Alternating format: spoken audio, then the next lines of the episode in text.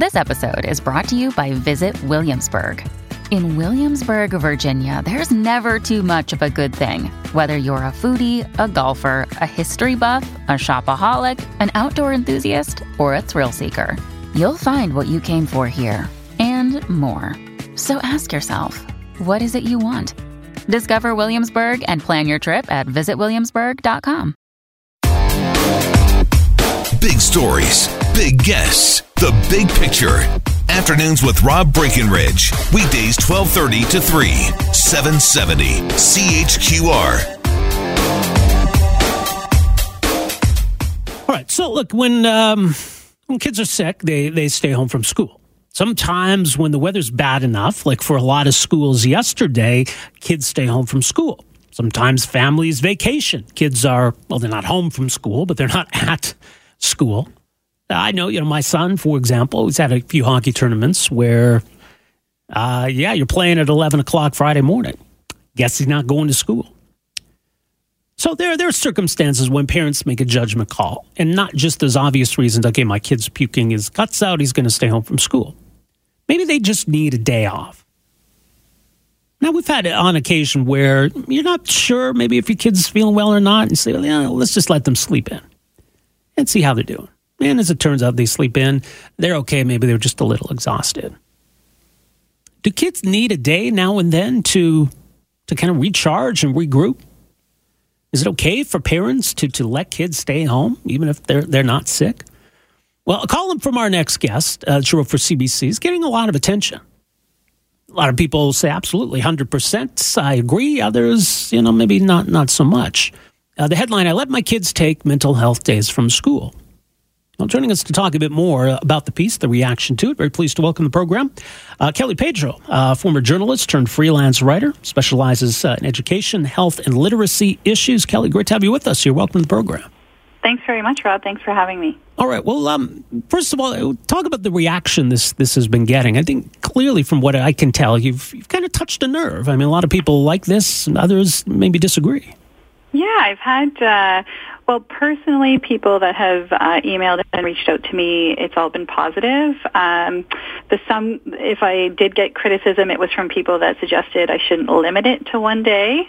Um, but uh, I know that certainly there are other people that disagree with uh, with kind of letting kids have any time off at all or any take any days off. So, but largely, I'd say that the reaction's been really positive. That mm-hmm. I've heard from parents that said they've done it sort of in an unstructured way in the past, but never really kind of set it out as, as structured as right. we have in our family. Yeah, so it's become structured, but it, it didn't start out that way. I guess this kind of came, you know, you thought of this uh, after what? I mean, I guess it was um, an incident last year.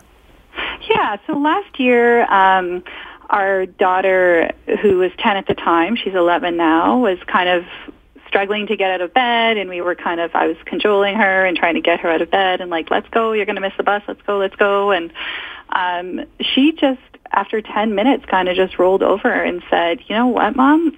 I just need to stay home today. Can I just please stay home today? And I knew she'd kind of been in a funk with some of her friends and um, kind of things building up a little bit. And I just said, you know what? Sure, go ahead. You can have today off. And and she slept for most of the day. And and we after that, my spouse and I decided, you know what? Let's let our kids take a day if they want it.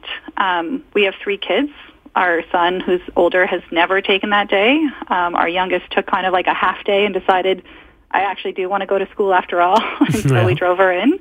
Um, and our middle middle daughter's taken the one day a year that's been offered to her. So, um, yeah. So it's on the table. Basically, you you have one. You know, use it carefully.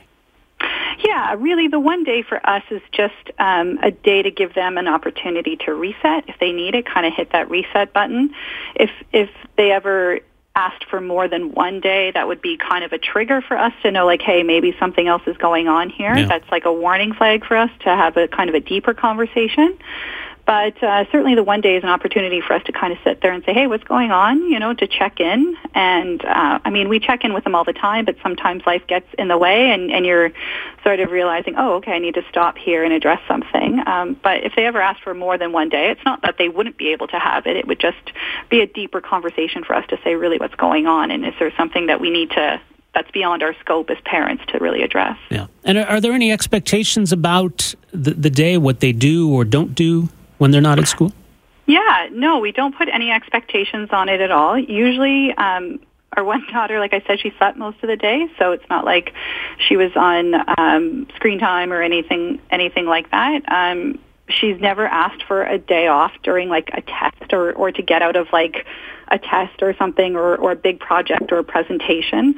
Um, and I think because they know they only have one day, they use it pretty, or at least she does, use it pretty conscientiously um, to think. So when she says to us, "We need a day," we know it's kind of something going on, but we don't really limit. Like we don't, I don't make her do like piles of laundry or anything like that. I just kind of like let her, let her do what she wants, and most of the time she she uses it to sleep. So. But in terms then of making sure they're caught up on whatever they might have missed, is is that an expectation? Oh, yeah. Um, you know, if they ever have a homework um, at school, then obviously they bring that home and they do it. Uh, they have homework club at school during, you know, kind of nutritional breaks, and and so um, she takes advantage of those, and, and her work always gets done, and they're um, obviously good students. It's really reflected in their report cards and stuff, and so we don't have any concerns from an academic point of view on them kind of falling behind because of this mental health day. Well, in the connection to mental health, I mean, you know, we could call it a catch up on sleep day, but do you, do you see a connection there with, with mental health? Yeah, for us, it's about, you know, really kind of talking to our kids about taking care of their minds as much as they would their bodies, right? So I think we're really great about talking about mental health, but maybe sometimes not so great about acting on mental health, in particular when it comes to children. Um, I think there's a bit of reticence sometimes to sort of acknowledge that kids might be stressed, and that might need to be addressed before we kind of enter into something that's a little bit more of a of a crisis or needs a bit more attention. And so for us, it's about raising an awareness for them to say like, hey, like let's pay attention to what's going on in your mind and whether you need to kind of give that some attention and whether you know to have that awareness of, of I need a day to reset and or maybe I need more than a day, and that means something. I might need something more than than what kind of mom and dad have given me, and and to have kind of that conversation. So for us, it's about starting a conversation and then following it up with action. Yeah, very interesting. Well, uh, folks can find you on Twitter, Kelly P at large. Kelly, thanks so much for joining us here today. We really appreciate this. Thanks very much. I appreciate your time. All right, take care. That is uh, Kelly Pedro, freelance writer. Uh, her piece uh, that she wrote for CBC on letting her kids take a mental health day. Afternoons with Rob Breckenridge, starting at 1230 on News Talk 770 Calgary.